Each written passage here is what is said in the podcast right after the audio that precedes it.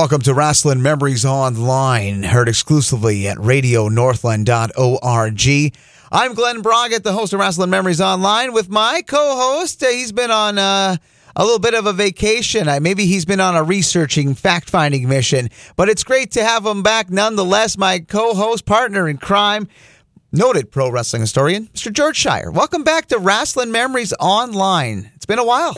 Hey, Glen. Yeah, it's fun to be back on. And uh, no, I haven't been on vacation or anything. Sometimes I just like you to fly solo. You you did such a great job, and and uh, you've got some guys out there that you enjoy interviewing. So sometimes I just let the people know you do it you do well. Yeah, and you know what? And I, I've been kind of uh, branching out. I've had a couple of uh, interviews here. The last one being the Chris Curtis interview. Uh, I, I, also talked to. Uh, I had an hour uh, uh, with Tony Condello. You, you're one. Your one-time boss at the West Four with the announcing gig. Oh yeah, I, you know Tony and I. We we've known each other since the '80s, and you did a good job on that one. Tony's been in the business a long time, and obviously a he's a character. He's a fun guy, and uh, you did a great job. So yeah. I'm glad you were able to do that. Yeah, and you know we had a few other things that I've been doing, and you know, like I said, we, we kind of branch off from time to time. That's kind of the spirit of having the online program. You can come in anytime you want. You got the open door policy. And George, today we're going to discuss because we've been kind of away. You know, we've both been really busy. I've been doing my thing. You've been doing your thing logistically, we are finally able to connect. And uh, today we're going to talk about some things, some passings uh, most notably, the, the, the big passing that was a month or so ago. Now, uh, like I said, it's been a while since we've gotten together, but we were really trying to get the get it right, and we finally were able to today uh, to talk about uh, Virgil Runnels uh, Jr., aka the American Dream, Dusty Rhodes. And today we're going to really get into uh, some of his stuff that uh, we, we, it doesn't really get uh, it kind of gets glossed over I think when people remember Dusty as far as uh, the modern day but uh, George what what an area and, and what a professional uh, wrestler and personality Dusty Rhodes was well you know I think Dusty Rhodes Glen he personified what a character can do in the business mm-hmm. and what charisma brings to the business and what charisma can do to make a career. And and I think that really sums up Dusty because he had charisma. He had it. You know, whatever that it is, Dusty had it from day one, really. And I, I want to, you know, I'll go back to 1975 for a moment. Mm-hmm. And I remember when my my oldest daughter, who was born in 1975, she was just a baby and she I had All Star Wrestling on here from the Twin Cities, and Dusty Rhodes was delivering one of his famous interviews with Wally or with uh, Marty O'Neil, and our little baby sitting there in the in the jumper seat she was in when Dusty came on and he started talking about his million dollar smile and he was jiving and you know giving out the big words or the fancy phrases and she smiled and was giggling and she's watching the TV screen. Mm-hmm. And we kind of chuckled even back then because, you know, here was a baby, and when Dusty came on, and he talked about his million dollar smile, and he was a heel in those days. Well, he had ba- at that point he had just basically turned babyface here, but you know he had that it, and even a baby caught on to it. So well, Dusty knew how to get in front of the camera and really deliver on the microphone you and I both know that in pro wrestling of old, that was what sold tickets uh, probably more than anything. Mm-hmm. When, when when television was the vehicle for promotion for for uh, the live shows, when this was this was eons away from what became the pay per view era, the television ratings era. It was uh, the television, yeah, and the interviews. What drove those people to the arena? And you talked about your daughter, a, a baby, getting a. But it was that draw of Dusty, that allure of Dusty he just had that that that that it like you mentioned he was a cartoon walking cartoon character. And he was that guy that you know he couldn't be a heel for too long. There was just as he was learning the ropes to the professional wrestling trade he just had that feeling about that guy. There was just something that it factor. I bet even watching it when he teamed up with dick murdoch when they were heels as the texas outlaws there was just something kind of bubbling under with dusty yeah, there really was, and you know, he he again. I go back to that first part where I said the character. You know, Virgil Runnels wasn't just a normal guy. I mean, he wasn't just your average guy that comes on the microphone and talks. He wasn't your average heel where he growled and you know spit all over the microphone and and and made threats. He wasn't that type of a heel. He he was a guy who you know even when he was when he first came to the AWA in 1972 and he was uh, Larry Hennig's partner. And this is still back when Larry was Pretty Boy Larry Hennig. And here comes Dusty Rhodes, a very young Dusty Rhodes, and he'd get on the microphone and he started referring to Hennig as Lawrence uh, Lawrence Henry Hennig, and then he'd rattle off something, you know, and and and he was the bad guy, but he he just had that gift of gab and that that way with words and like you said, uh, Glen, you know, the interview, I, I tell this to folks all the time. I say, you know, you don't realize back in the, the 50s, 60s, 70s, 80s, decades of television, how important that two or three minute interview was. Sometimes it wasn't even three minutes, minute and a half to two minutes. The, the boys had a chance to get on that microphone, and they had to make you love them or make you hate them. But bottom line, either way, you had to want to run to that box office to get a ticket. That was all they had, and each one had their own shtick. And Dusty Rhodes, man, he found his, even as dirty Dusty Rhodes, which is what he was in the early seven or the late '60s, even when when he and Dickie Murdoch uh, hooked up. It just just had that gift. And it was a gift that transcended body type too, because you know when we look at the product of today you know these are uh, in you know, very in shape. Uh, you got the muscle tone. You have these these bodybuilders. You also even have some of the little guys with the muscle the muscle frame and musculature. Dusty Rhodes to say he had musculature, that's kind of stretching it just a little bit. I mean, there was probably some muscle underneath all that body that body mass, but Dusty wasn't uh, again another guy that represented uh, what was the golden age of wrestling. It was uh, many shapes and sizes, and that was definitely the case of Big Dust because he came out with superstar Billy Graham. He had both the gift and the muscle and the bodybuilder's physique, but Dusty Rhodes was like the uh, the doughier, uh, I guess the doughier brother or something, the doughier alternative. Dusty, uh, again, it was a transcendence of body body image. Well, and you know that's another thing that a lot of folks today, you know, are modern day fans and looking at the modern day product, and you know we see that most of the wrestlers today, uh, all of them are they they have big bodies. They have massive builds. They have muscles on top of muscles, and and they're all cut. I mean, they're really they're really you know chiseled down in their bodies. And and when you go back to that again, going from the 50s on up, even the late 40s, you know, a lot of the a lot of the wrestlers were uh, almost average looking guys they, they were guys that the fans could relate to. I mean, when we could go look at the baby faces of the year, guys like Roy McClarty and and Verne Gagne and Wilbur Snyder and and you know that that kind of mix.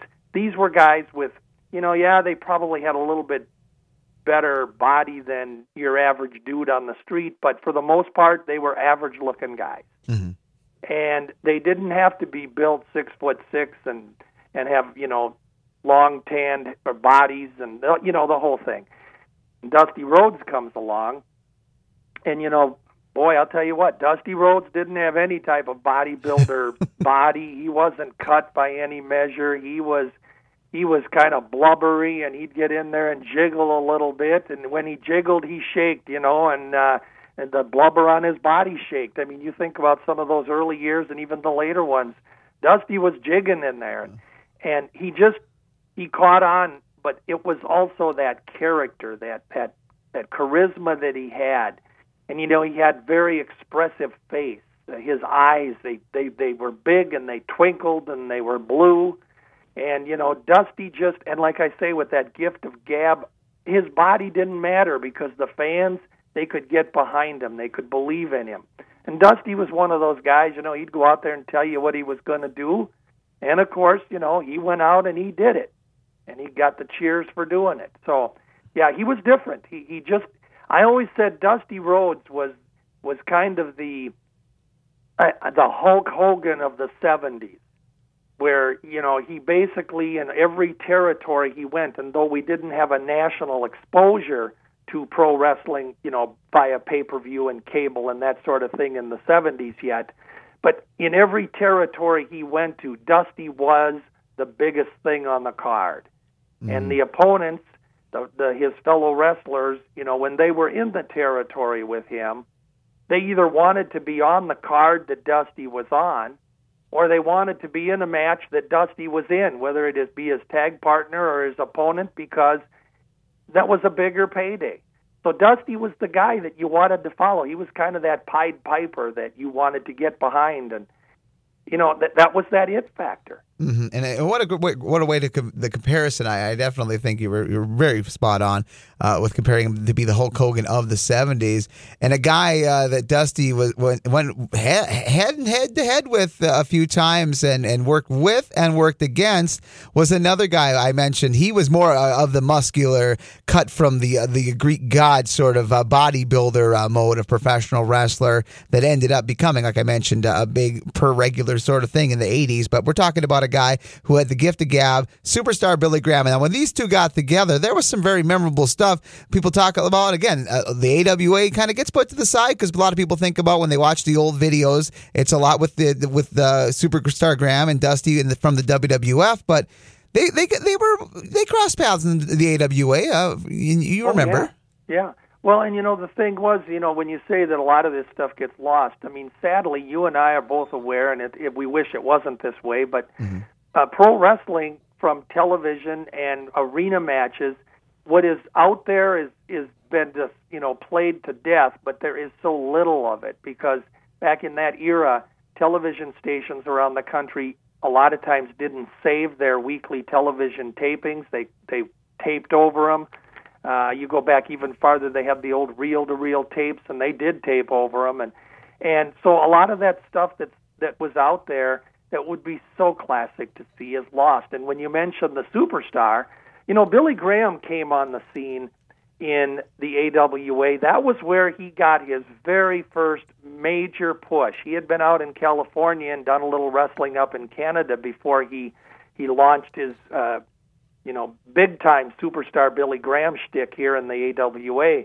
But it was Verne Gagne's uh, circuit that gave him that first opportunity to get in front of the camera.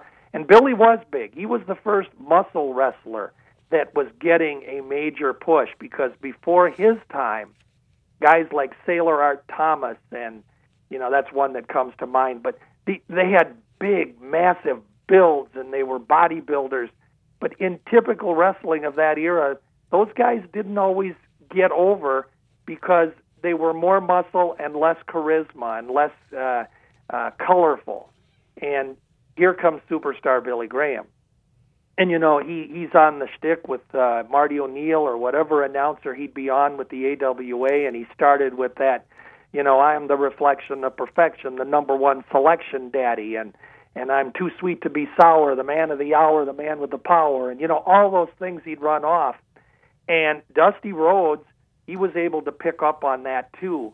And though Dusty didn't have the body that we're talking about like Superstar did, but to to put them together or against each other, you know, there isn't a fan out there that couldn't get excited about it. And we had the opportunity in the early 70s where superstar Billy Graham turned babyface against uh, Horst Hoffman and Baron von Raschke. The, the, the Germans turned on Superstar in six-man match. Superstar needed to get a partner. Well, you know, it was a big deal when all of a sudden he comes up with Big Dust. And this was the start. This was where it started, the American Dream, 1974. A lot of times, uh, Eddie Graham gets credit for creating the American Dream down in Florida for uh, Florida Championship Wrestling. Mm-hmm. But that charisma, that character of the American Dream really started right here. And then sadly, Dusty did move on and he went down to Florida and he was in Texas and Atlanta and different places like that. And, you know, that's where the dream became the reality. He was the son of a plumber, he was an ordinary guy and the fans really rallied behind him. So, yeah, together, him and Superstar, they also, as you alluded to, had some classic battles against each other, not only in uh, the WWF, but they wrestled uh, in Florida and they wrestled in uh, the Mid South. And uh, you know, either one. Usually it was Superstar in those days, still playing the heel. But they were both the kind of a guy that fans just learned to cheer for rather than boo. And Dusty just he took it, boy. I'll tell you what, he was. I really do. I, I'll say that again. He was the Hulk Hogan of the '70s, from about the mid '70s, '74 on, and you know, had pay per view and cable and all that stuff been around as early as that, I think it would have been Dusty Rhodes that it would have been in the in the position that Hulk would have been later on. Mm-hmm. And we're going to talk a little bit later on about uh, Dusty and being in the right place at the right time and uh, having his reputation and taking it behind the scenes even further with his run with Jim Crockett. But I want to talk about I've been kind of researching a little bit more, uh, and I you know I remember reading uh, something about this in Gary Hart's book how uh, Dusty came up through the uh, the early days and kind of got his nickname. And it was kind of crazy. I didn't realize. Uh, I've heard from some sources that they said that part of that character, that name, was based on an Andy Griffith character that he had in the film A Face in the Crowd. Um, that was from the Gary Hart book. Yeah, they've been, Gary Hart uh, helped break Dusty in, and uh, oh, Dave yeah. and christened him with the name Dusty Rhodes. Yeah. Well, you know, I think a lot of people, really, really old baseball fans, may recall that uh, eons ago there was actually a baseball player named Dusty Rhodes. And I always doubted that there was any connection there, and I had never heard any reference that there was. But you know, when Dusty first started wrestling back in the mid 60s, it was around 65, 66, he was starting to get his feet wet. wet. And he actually uh, started wrestling as Dusty Runnels oh. in those earliest matches and he he was Dusty Runnels for a while, and then he, he when he got to Detroit, that was when he kind of took on the Dusty Rhodes name. But he was a heel from those early days on, from about 65, 66 until about the mid 70s. Every territory he went to, he worked as a heel, and you know, again, even though he had that shtick, he he didn't he wasn't putting across as much of the charisma I don't think but he because he was belittling opponents and doing things like that but he was still rapping it off. And that was in an era when fans just weren't used to that type of an interview from any wrestler because usually the heel would just come out and insult the town and insult the fans and tell them they're going to kick the behind of their local favorite in their match tonight and that was enough to get them over and then you had the good guy, you know, who'd come out and be polite and sweet, and you know, I'm going to let my actions in the ring speak for me, and I'm, I'm not going to say anything else. And then comes Dusty, you know, and again, even as a heel, he was different. Mm-hmm. And uh, we a lot we, we haven't mentioned this yet. I mean, we, we still got to talk about the the, the man. Well, Dusty first cut his teeth and really gained some fame and he he did it uh, as part of the Texas Outlaws, and Dick Murdoch and him did wreaked so much havoc uh, uh on rings up and down the United States, most notably up here in the AWA. But I'm reading these guys uh, got together what as early as the late later part of the 1960s. Yeah, 1969, I believe it was, without looking at anything. Uh, it was 1968 or 69 when they got together uh, they they were in Kansas City together. They were Central States Tag Team Champions. Then they worked for the Sheik in Detroit, Ed Ed Farhat, and uh, you know the Sheik ran the Detroit territory behind the scenes. And here he brings in this young tag team of of Dirty Dick Murdoch and Dirty Dusty Rhodes. And I want to put I want to put a, a sidebar there for a second, and before I go any farther, you know, Dickie Murdoch had been wrestling since the the mid 60s as well and he had kind of an earlier career where he was teamed up with a lot of people may not know this but he was teamed up as uh with Don Carson who was a, a good journeyman wrestler had been you know had a good run in several territories a blonde villain. And he brought Don Carson lo and behold brought in his younger brother Ron Carson Ronnie Carson. And this was Dickie Murdoch back in the in the mid '60s. So Ron and Don Carson had a run together, and then uh, you know Dickie Murdoch was always uh, noted for being uh, a second generation wrestler, and he comes into the ring with Dusty Rhodes with uh, the Sheik's territory, and they were tag team champions there. The Sheik uh, had his own world tag team championship, a Detroit version of it, and you know Dick and and uh, Dusty had that title for a while, and and uh, yeah, that was the early the early start, and uh, just a just a great team. I, I tell you what, I remember seeing the programs. I get my Detroit programs back in the day, '69, '70, and they're the they're the Outlaws, and I thought, wow, they'd be great to see. You know, just looking at them. Sure. To me, they always reminded me of kind of like Crusher and Bruiser. They just didn't have the the builds in that era that the Crusher and the Bruiser did. Mhm. They were kind of like the Bizarro Crusher and Bruiser because you know you see from those clips those great uh, some of the surviving footage from Chicago, the amphitheater with those guys. It was really fun to check that out because you got the the beer drinking uh, Northerners, you know, Yep. them tough guy, cold climate guys against them cowboys from Texas. It was just the perfect yin and yang. Well, they were the rednecks. I mean, and they you, I, that's a good comparison with the beer drinking thing because Dusty and and uh, Murdoch they were they were kind of the bizarre. I like that the Bizarro, Crusher, and Bruiser. And boy, they had some matches against each other in the AWA. Those two tag teams. You know, when Dusty came in and he was first aligned with Larry Hennig. Um, Larry had just come off of a tag team uh, combination with Lars Anderson, Larry Heiniemi. And Lars had been suspended as the storyline went for brutal tactics, and the and he was suspended. So you know, lo and behold, uh, Larry needed a new tag team partner, and he brought in a, a younger wrestler at that time, which was Dusty Rhodes. And I remember immediately thinking, "Wow, I wish we could get Dick Murdoch to come in instead," because I, I just thought, you know, from the Kansas City programs I'd I'd gotten and the Detroit programs I'd seen him in, thought, wow, you know, I, I, Dickie Murdoch has to be part of the equation. And it was in 1973 that, uh, about a year later, when uh, Murdoch came to the AWA, and Verne smartly did not waste any time uh, putting them together. And uh, they took off, and they they had tag team matches with Nick Bockwinkel and Ray Stevens, uh, heel versus heel teams. And uh, I will tell you that in a couple of those matches, as as much as uh, Nick and Ray were hated as heels in that that era, they were actually cheered in some of the matches against Murdoch and Rhodes. So that's what's fun about those type of matches because fans always had to somehow in the match make a choice. And in this case, Dusty and Dick, they were able to pull it off and be the heels. Uh, So what what led to what was the last big thing that Dusty did before he left the AWA, kind of uh, to write him out or to, to head him right off into the sunset to uh, move on to other territories like the Florida territory? How were they able to kind of transition Dusty out of uh, out of the AWA? Well, you know, that's interesting, Glen, because they didn't actually, you know, in one of the few times where you'd say they have to have a storyline, like I had mentioned earlier with Lars Anderson, uh, when Lars Anderson was injured, or I'm sorry, suspended, uh, he basically was leaving the territory and he went out to California to San Francisco and hooked up with Paul DeMarco, and they became NWA champions out there. So in that case, the fans here just knew that Lars was suspended.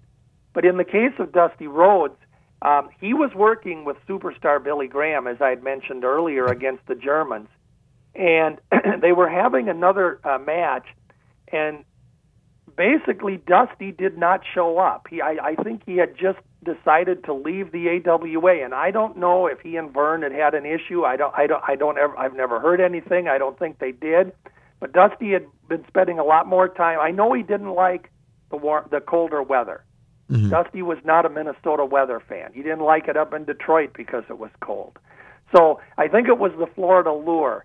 And we had a match where um, Superstar Graham and Dusty Rhodes were supposed to be partners, and it ended up being uh, Dusty just wasn't here and he was gone. And you know, we had other stars at the time. We had Ivan Putski and you know Larry Hennig could fill in, and so I mean Dusty just wasn't there. So But just I don't ever recall, in a rare time like this, I don't ever recall Dusty being written out or injured or anything like that, that he was gone. And from about 75 on, after 75 on, he was he was pretty much Florida, the South and Atlanta and that sort of thing. But he were, he worked in the mid South for Bill Watts a lot. He and Dickie Murdoch had had matches against each other in Florida and the mid South because Dick did the heel run for a lot longer. Uh, fans may recall that Dickie Murdoch became Redneck Dick, Dick Murdoch. yep, Captain Redneck. Captain Redneck, yes. And uh, you know, Dusty Rhodes would team with Bill Watts when Watts was uh, uh, in Mid South, and and uh, yeah, so I mean, it was basically it was the lure of the the warmer weather, and and I think Dusty wanted to get into the promotional side of it, the behind the scenes part. You know, he was Dusty was a fans, promoters, wrestlers. They all have their opinion, but you know, Dusty was a good booker. He knew how to book a match. He knew how to book a finish. He knew how to tell a storyline. He knew how to get you to come back next week. And Dusty was good behind the scenes, and he got in with Eddie Graham. And most guys, Glen, uh, mm-hmm. uh, through the years, that you know there are always about four or five guys that most wrestlers will mention as being the greatest promoters or greatest booker minds guys like Roy Shire and Bill Watts and Ole Anderson and Eddie Graham come to mind, Verne Gagne, they always come up in conversation. Whether you like the guys personally or not, you you, you knew that they were going to, you know, you were going to be in a territory where there was going to be a lot happening, and a lot that made sense happening. And hmm. so I think that's what Dusty did. He ended up working with Eddie Graham, and and you know he booked for him, and he was in Atlanta, where he booked for Crockett, and uh, and you know, then there are the the downsides too. We got fans that say, well, you know, Dusty put himself in the main event. You know, he put himself over. Well, it goes back to the old story. When the guy can sell tickets and the guy can bring them to the auditorium, that's the guy you want on the card. I wholeheart- wholeheartedly agree with that, George. Yeah, because I mean, you know what, and he's protecting his ends. He's the guy in the office too, and he had and he did have that box office juice. So you have to kind of work to both masters. And that's why I said earlier too, you know, that there were always wrestlers they wanted to be on a card that Dusty Rhodes was going to be on. They wanted to be on a card that uh, they were going to be against him or teamed with him because Dusty was was primary in drawing. And you know, the thing you got to remember about pro wrestling, I mean, today it's the same way. It takes two guys or or two tag teams to bring the fans in. It's not always just one but there is always one guy that for some reason just has that extra amount of charisma. And Dusty was in that category. You know, a, a month or so back when you and I were talking, uh, kind of talking about Verne Gagne's career, we alluded to that as well. That people talked about Verne putting himself over on cards. But Verne was the same in the Dusty situation, where when Verne was on a card, the attendance increased and that's documented. I can show you documentation. Verne put extra butts in the seat. And then what you alluded to, where Verne knew he could trust Verne to work the match the way it wanted and tell the story the way, didn't have to worry about a guy bolting or getting upset. So Dusty, you know, as a good booker and a good worker, let any, I was never, okay, I was never personally a Dusty Rhodes fan, mm-hmm. but I'll tell you what, I can tell you that I have never in my life, and I saw Dusty in many territories, including, of course, the AWA. I never saw Dusty give a bad performance or be in a bad match. Dusty went out there, and from the, the, the ringing of the opening bell, he worked his butt off, and he gave the fans all of their money's worth and then some. So when you that's what it was all about. So in your travels, uh, you you had a, you you saying you had a chance to check out Dusty outside of the AWA, and if you have, uh, where where did you go with it? Where where did you see him uh, work? Because you know it is kind of fun and curious to because in those territory days to see, see and hear about Dusty in, in in various parts of the country. Well, I had a chance to see Dusty down in Tampa when he was down there. First, before he made the switch from a from a heel to a baby face, because he had been teamed uh, with Pak Song. Yep. And uh, they had a falling out. That was a Gary Hart thing. And Gary Hart, you know, you mentioned him earlier. There's another mind for the business. oh my gosh! And who would ever think that Gary Hart, the manager and sometime part-time wrestler, was was so influential? But he was a guy that you wanted to have in your booking office or around you because he was so creative in his in his finishes and what he could do. So that's one of the times that I saw Dusty wrestle in Tampa as a babyface, and then I did have a chance to see him when he was in Oklahoma uh, doing work for Bill Watts. But you know, I didn't get a chance to see him into the later 70s or into the 80s. And you know, as the mid 80s came along, Dusty was a victim, like all the rest, of wrestling with champ, Florida Championship Wrestling being attacked by the the the big beast from the east and wrestling changing how it's presented and focus, focused on and and Dusty tried to fight it along with you know other promoters and eventually you know Vince convinced him to come up there and work for him in those yellow polka dots. You remember that? Oh yes, yes. He he took that rib though, and and the thing was he he put it right back in their face. Well, he did, and I mean he was bigger than you know Dusty. The the the the, the good thing there is that Dusty was big enough to overcome what at the time Vince McMahon was trying to do to him. He was trying to bury Dusty and say that Dusty wasn't a major player and Dusty wasn't important because obviously Vince was on a mission with Hulk Hogan and the rest of his superstars at the time. But Dusty did transcend that. And the fans they they by that time they knew, you know, we had the cable TV capabilities and fans were more open to they had seen Dusty in in Florida and, and Atlanta and Dusty wasn't going to be denied. And so Dusty was just he was the kind of a guy that he was an addition to a card, even if he wasn't on the main event. He was an addition that could draw fans, and he was never he never left that type of aura. Uh, he he was that way his whole life. He hmm. just he was the he had that it factor. You know, and, and for me, uh, Dusty Rhodes to me was right at the time when uh, Jim Crockett, of course, this was uh, crawling out of the wreckage with the whole Georgia Championship Wrestling thing yeah. being bought by Vince, then being sold to Crockett and uh, Dusty and the rest and the guys coming down to uh, run the book and the show.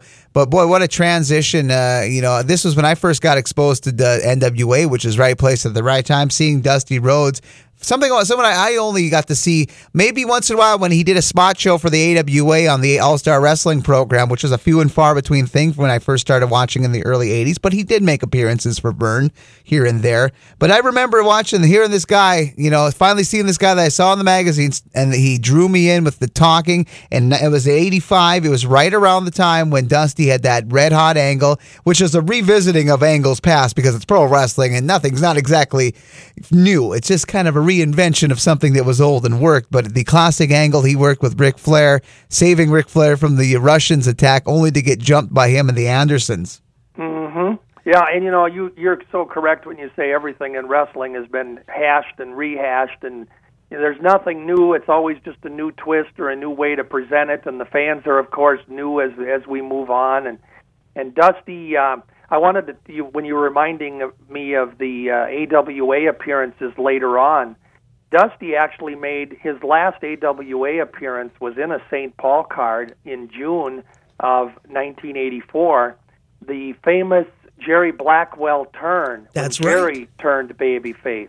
That was the big battle royal, and uh, Sheik Adnan Casey and Bruiser Brody and Abdullah the Butcher turned on Jerry Blackwell, their fellow stablemate and they started beating on him and beating on him. And of course, if you talk about angles that you remember and are, that are just memorable, that was one. Oh, brother! Because Dusty Rhodes was in that battle royal, and he was one of the guys that came to Jerry Blackwell's rescue.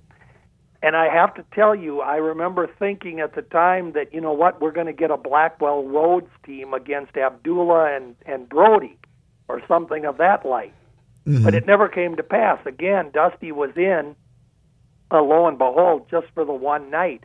But Dusty was the one out there getting the fans worked up, you know, with the Jerry, Jerry, Jerry, yeah. and and he was the one fight. He was standing center ring right over Jerry Blackwell, while Brody and Blackwell and Sheik were outside trying to get back in at him, and it was Dusty that was there standing guard. Was he just in for for that battle royal on the card that night, or did he work it? He didn't work any sing, singles or any tag that night, just the battle royal. I don't. I have to think. I I think he wrestled Larry Zbyszko on the card. Oh, okay. Um, I, again, I'm I'm coming from memory here. I'd have to go back and look. Uh, but he was in the battle royal, basically brought in just for the battle royal, and you know that was it was advertised as a hundred thousand dollar battle royal to the winner. You know. Oh yeah, yeah. There were a ton of big names that came in. I mean, you know, even names that were past names from the AWA. Dick the Bruiser came in that night, and of course, by 1984, Dick was a uh, Dick Dick the Bruiser was a shell of his former greatness, but he was still name value Dick the Bruiser. and he came in, and Wilbur Snyder was in, so they came in from Indianapolis together, and uh, Rhodes was brought in.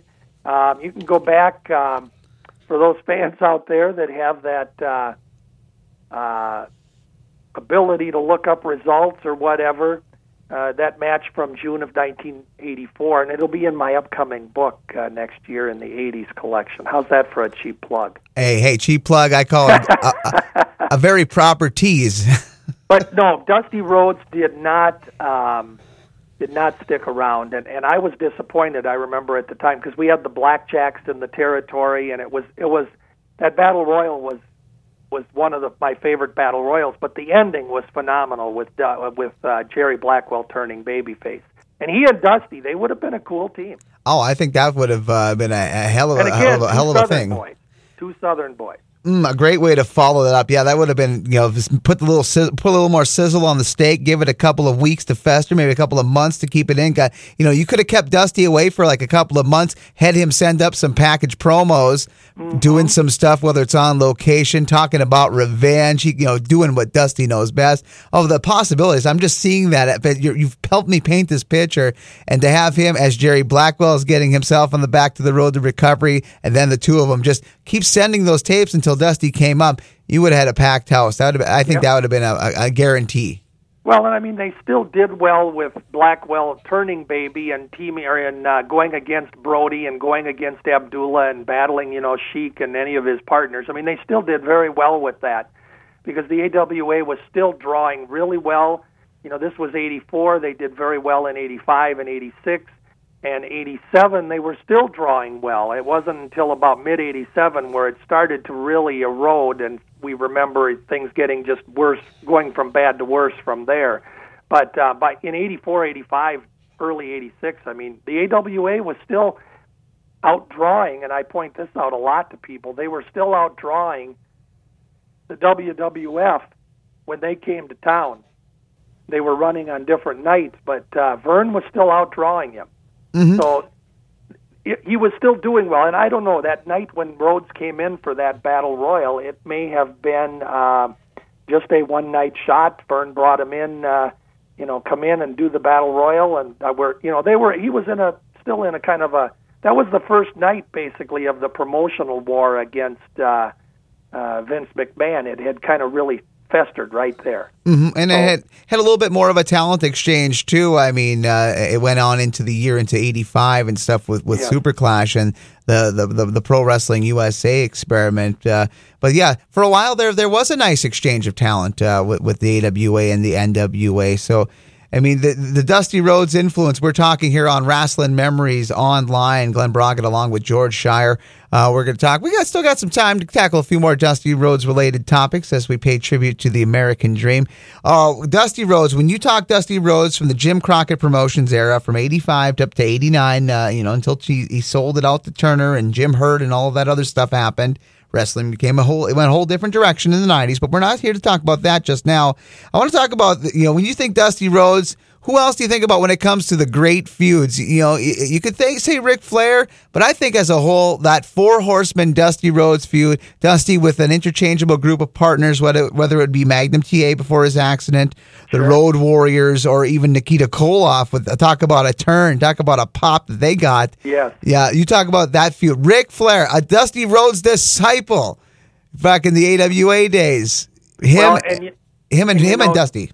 Yeah, well, and you know, you had mentioned Ric Flair, and you know, Ric Flair, when he entered pro wrestling after he left Verne Gagne's camp and his first early matches in the AWA, uh, for those fans that remember how Ric Flair looked, uh, he wasn't uh, the the thinner version of of the Ric Flair that we remember that held the NWA title. Ric Flair was more of a he wasn't a fat guy, but he wasn't a thin guy. He was he was a little chunky. He was a little bit uh, plumper, and he would get in the ring and he idolized Dusty Rhodes. Dusty was in the territory at the time, and he actually wanted to be uh, he wanted to be a, a cowboy wrestler like Dusty Rhodes was personified as, and he wanted to be. Uh, at one point, he had even actually suggested that he be a Rhodes brother. you know and you think about that i mean his career could have went in a different uh, different way that way oh absolutely uh, absolutely because because yeah, he was almost the equivalent of an American young boy because yeah, he was what he was traveling with uh, Dusty and Dick. He was he was learning the ropes. He was learning to run loose and fast, and I bet they had a hell of a time because we know Ric Flair didn't go uh, join the monastery after he left Dusty and, and dropped that weight. Well, I mean, you know, Rhodes or Ric Flair, you know, his turn came when Wahoo McDaniel lured him down to the south to Atlanta, and and kind of well, they put him with uh, Rip Hawk, a veteran wrestler at the time, and that's where Ric Flair kind of honed his heel persona and started to become more the Ric Flair that we would recognize late in later years. But Dusty Rhodes, um, I want to give you a memory that I have. I always chuckle at this one, and it's one of my favorite. I always tell fans that if you have seen the 1974 Verne Gagne movie, The Wrestler, there is that great barroom scene in the movie. The the the barroom scene was filmed at Stan Mayslack's bar. And Stan Mayslack was an old 1940s, early 50s wrestler who had a bar in Minneapolis. He was a tough old son of a gun back in the day, but he had this bar, and it was famous. I mean, Mayslack's bar back in the 50s and 60s, and even the early 70s. You know, you went to Mayslack's; that was a big deal. Well, Verne tapes this uh, for the movie. They taped this barroom scene, and you've seen the movie, right, Glen? Oh, countless times. Yep. Yeah, and of course they got the scene where where the promoter is telling Dusty and Dick that they better not get into any more trouble, and he's tired of them getting you know causing trouble and costing him money. And then they they get into that barroom fight. They bust up Stan Mayslack's bar, and that is the funniest thing. And then they show an interview on television they're doing with in the movie they show an interview on television that they're doing with Marty O'Neil about their upcoming match against the Crusher and the Bruiser in Chicago. And it was that whole 10 minute segment in the movie is vintage. So you fans that have that movie, dig it out, enjoy it because it's Dick and Dusty at their greatest.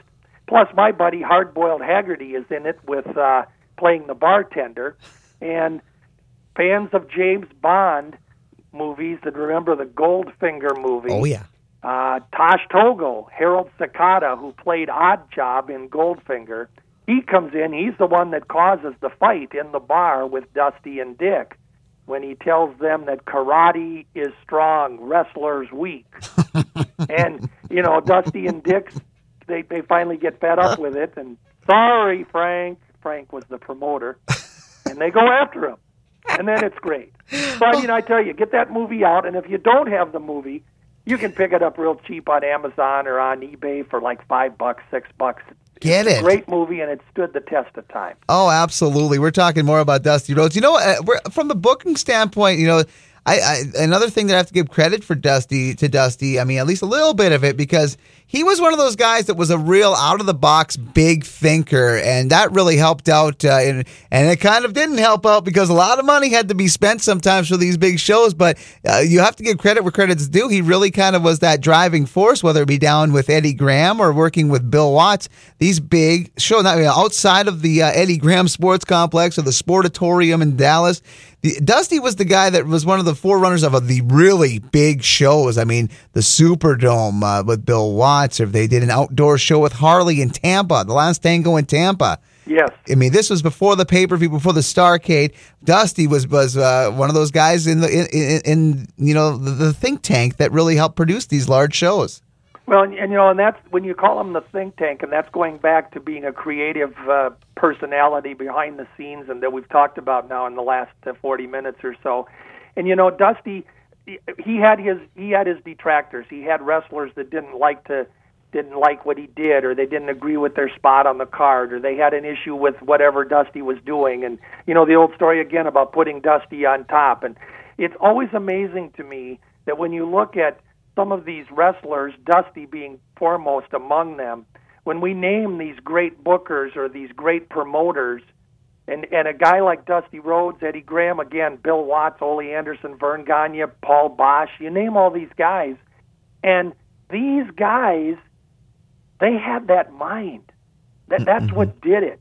And and and I think a lot of times when wrestlers would be envious of their spot on the card, or they'd be envious of the wrestler, or they had an issue with them, A lot of times it was just that. It was envy or it was jealousy because a lot of wrestlers just didn't have that it, that charisma or that personality. And and so yeah, they get a little jealous of the boss or the or the promoter. And that's the way pro wrestling always was. Yeah. And it it always will be. I think it's still that way today. I mean, it's never going to change. Mm-hmm. And and for Dusty too, we we talked about the Four Horsemen feud and the, the big shows. I I mean, Dusty also when you talk about the state of Florida as we got into the 1980s, you know, he also again he, he got aligned himself with creative people, and another one of those guys that was really involved in the creative side of things was another unlikely guy when you watched him in the 80s. If you're a young guy like me, was watching the young satanic Kevin Sullivan and the matches Oh, yeah. they had, and the feuds down in Florida. Then you you you you got that right. And then you talk about another creative mind, Oh. Kevin Sullivan. Oh my gosh, Kevin Kevin Sullivan. He had he had it, you know, and he knew how to he knew how to tell a story. He knew how to to uh, get you to want to come back next week.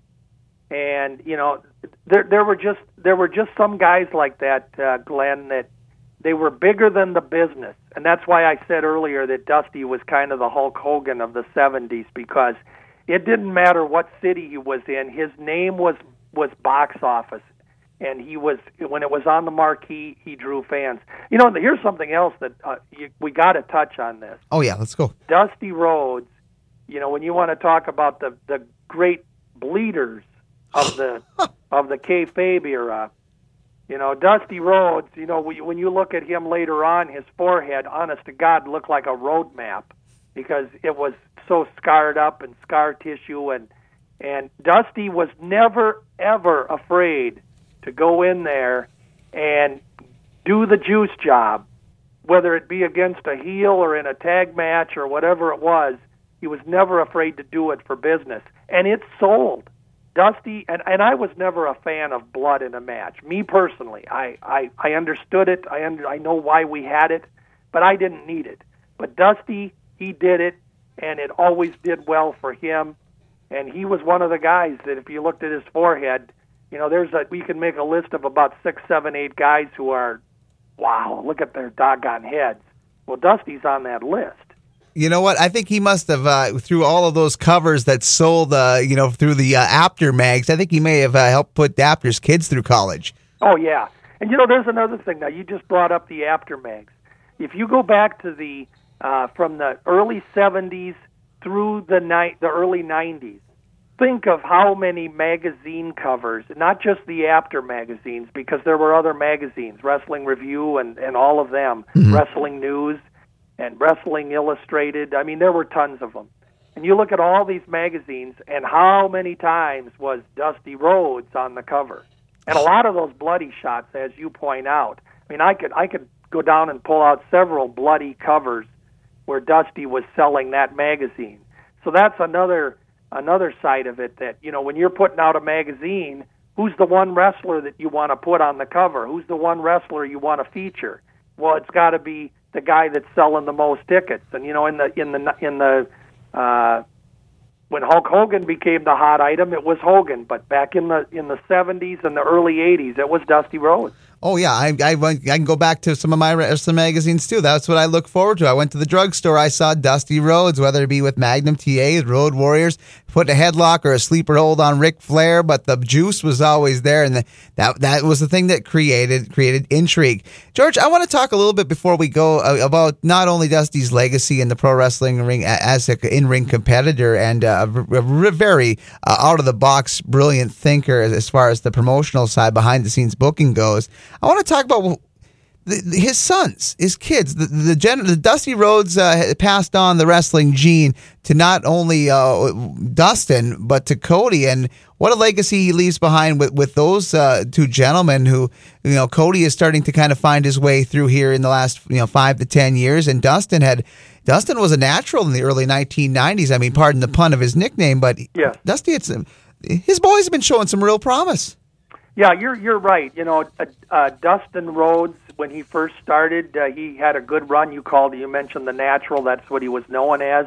But even he had a he had a good uh, a good run teamed up with Barry Windham. What a team. And Ricky Steamboat, too. Ricky Steamboat. And I mean, Dustin Rhodes, before he got latched onto this gold dust thing, he was he was a great worker. He, he you know, they weren't dusty. That was the one thing that I've always found unique is that neither Dustin or Cody has ever tried to imitate their father.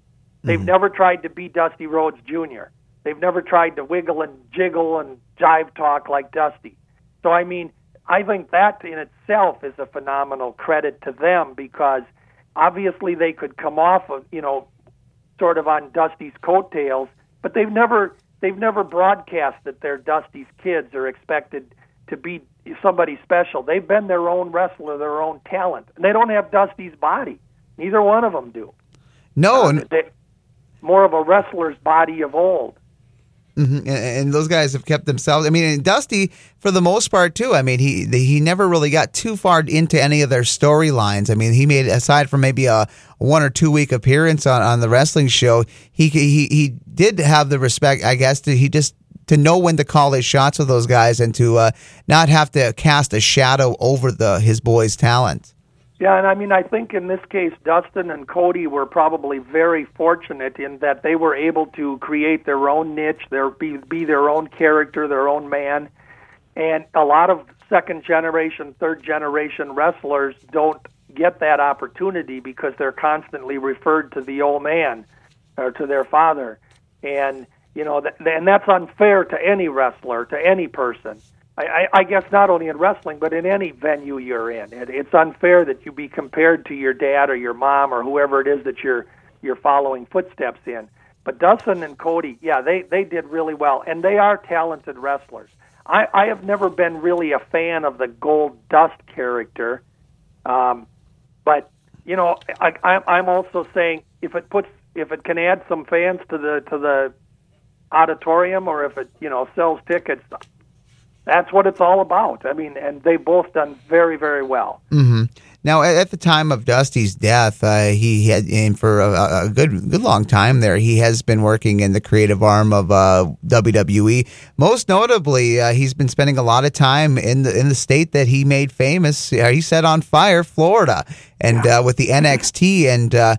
From what I, you know, I've been kind of following the NXT, uh, you know, because I kind of dip into the new product just to see what's going on, and of all the the stuff that is Vince related, I think, well, it's more or less Hunter related. I, the, the NXT stuff was really starting to show promise because of guys that they had down there that Hunter aligned himself with. Because you know, you got the great, uh, you, you know, uh, you got the great creative minds down there, but you also have the legend. I mean, the true creative legends down there helping out. So, I mean, as the product has changed, uh, and, and it's very debatable about comparing apples to oranges, but I mean those guys uh, nowadays, but it really benefited these young kids, uh, whether or not uh, it, it really shows up in the ring. But they have a benefited a lot from Dusty's influences down in Florida. Oh, there's no doubt about that, and I think that's how you know over the last 30 years now how it's evolved. Where you know in the beginning of of Vince's take takeover of wrestling, he had all of these guys were his enemies, regardless of what territory they were in, unless he could lure them away with a contract or something.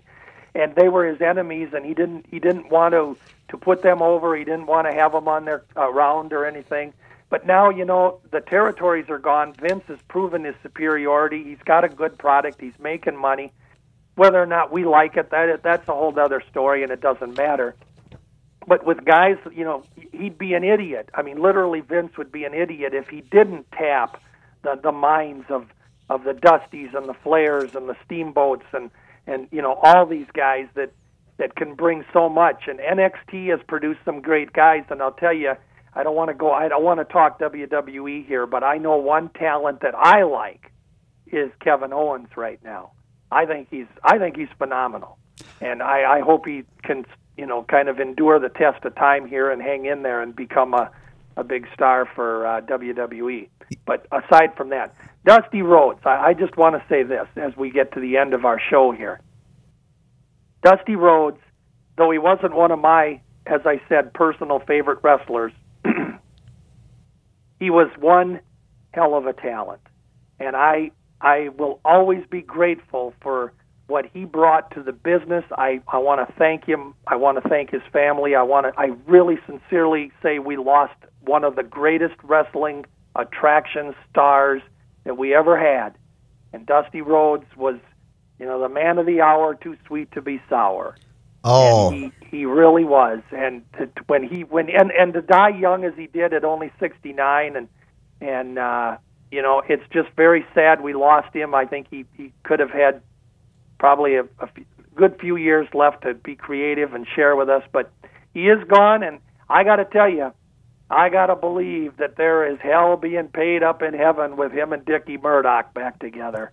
oh, Those pearly gates may not be so pearly anymore. I think I, I think I saw a pile of Coors Light cans uh, over there from when Dickie was last at the gates. and the Crusher and the Bruiser are up there, and and Ray Stevens and all of our other heroes. You know, the dog and all these people. I'll tell you what, Dusty's been a fine addition. But Dusty, he really was. He was a great talent, a great credit to pro wrestling. Oh, and I I just cannot say enough about the sadness of his leaving us, and and I, may he rest in peace. Oh, I, I, I echo uh, your statements, George. I mean, it, when I, like I said, when I first got the, the cable television, I was forever hooked on the NWA and Dusty Rhodes and listening to those promos, man, just cut you to the bone. Watching that guy fight from insurmountable odds, it, he always kept my interest. And yes, he, he will definitely be remembered forever. I, I, you know, whenever I think about Dusty, I can always go back and watch a pay per view or watch an old uh, TV taping online just to get that, get the, just to get back at that that old feeling of nostalgia. And boy, Dusty, one in a million. He, but definitely Dusty, man. They could never. The mold was broken with him. Yep, very definitely, and we can just hope he's in heaven and and he's resting in peace. Well, George, it's been a fun uh, chat with you. It's nice to have you back in the fold on Wrestling Memories. And uh, hey, I, I've been hearing rumors that uh, you may be back again sooner. Well, we got um, we got uh, Jumpin' Jim Brunzell going to come on with us, Glen. Uh, Jim's got his new book out called Matlands. Anybody out there that hasn't yet ordered it, get a copy. I've read it. Uh, Jimmy shared it with me as he was writing it. He sent me emails with different clips, and this is a unique book. It's about road stories. I cannot wait for that. It's a fun book. Um, Jim Brunzell is going to be on with us uh, within a, within a few days. Here, we're going to tape a segment with him, and we're going to talk about his book, and he'll give us some insight into it. So, yeah, Jumpin' Jimmy is going to be on. We uh, we had to reschedule. We had him set, and we had to reschedule at the last minute, but. Program subject to change. That's what pro wrestling has always been about. You- But Jimmy Brunzell coming up, and I'll be back and we'll talk with him. That'll, that sounds great. I can't wait to get back with you once again. For Wrestling Memories Online and for George Schire, I'm Glen Braget. So long for now.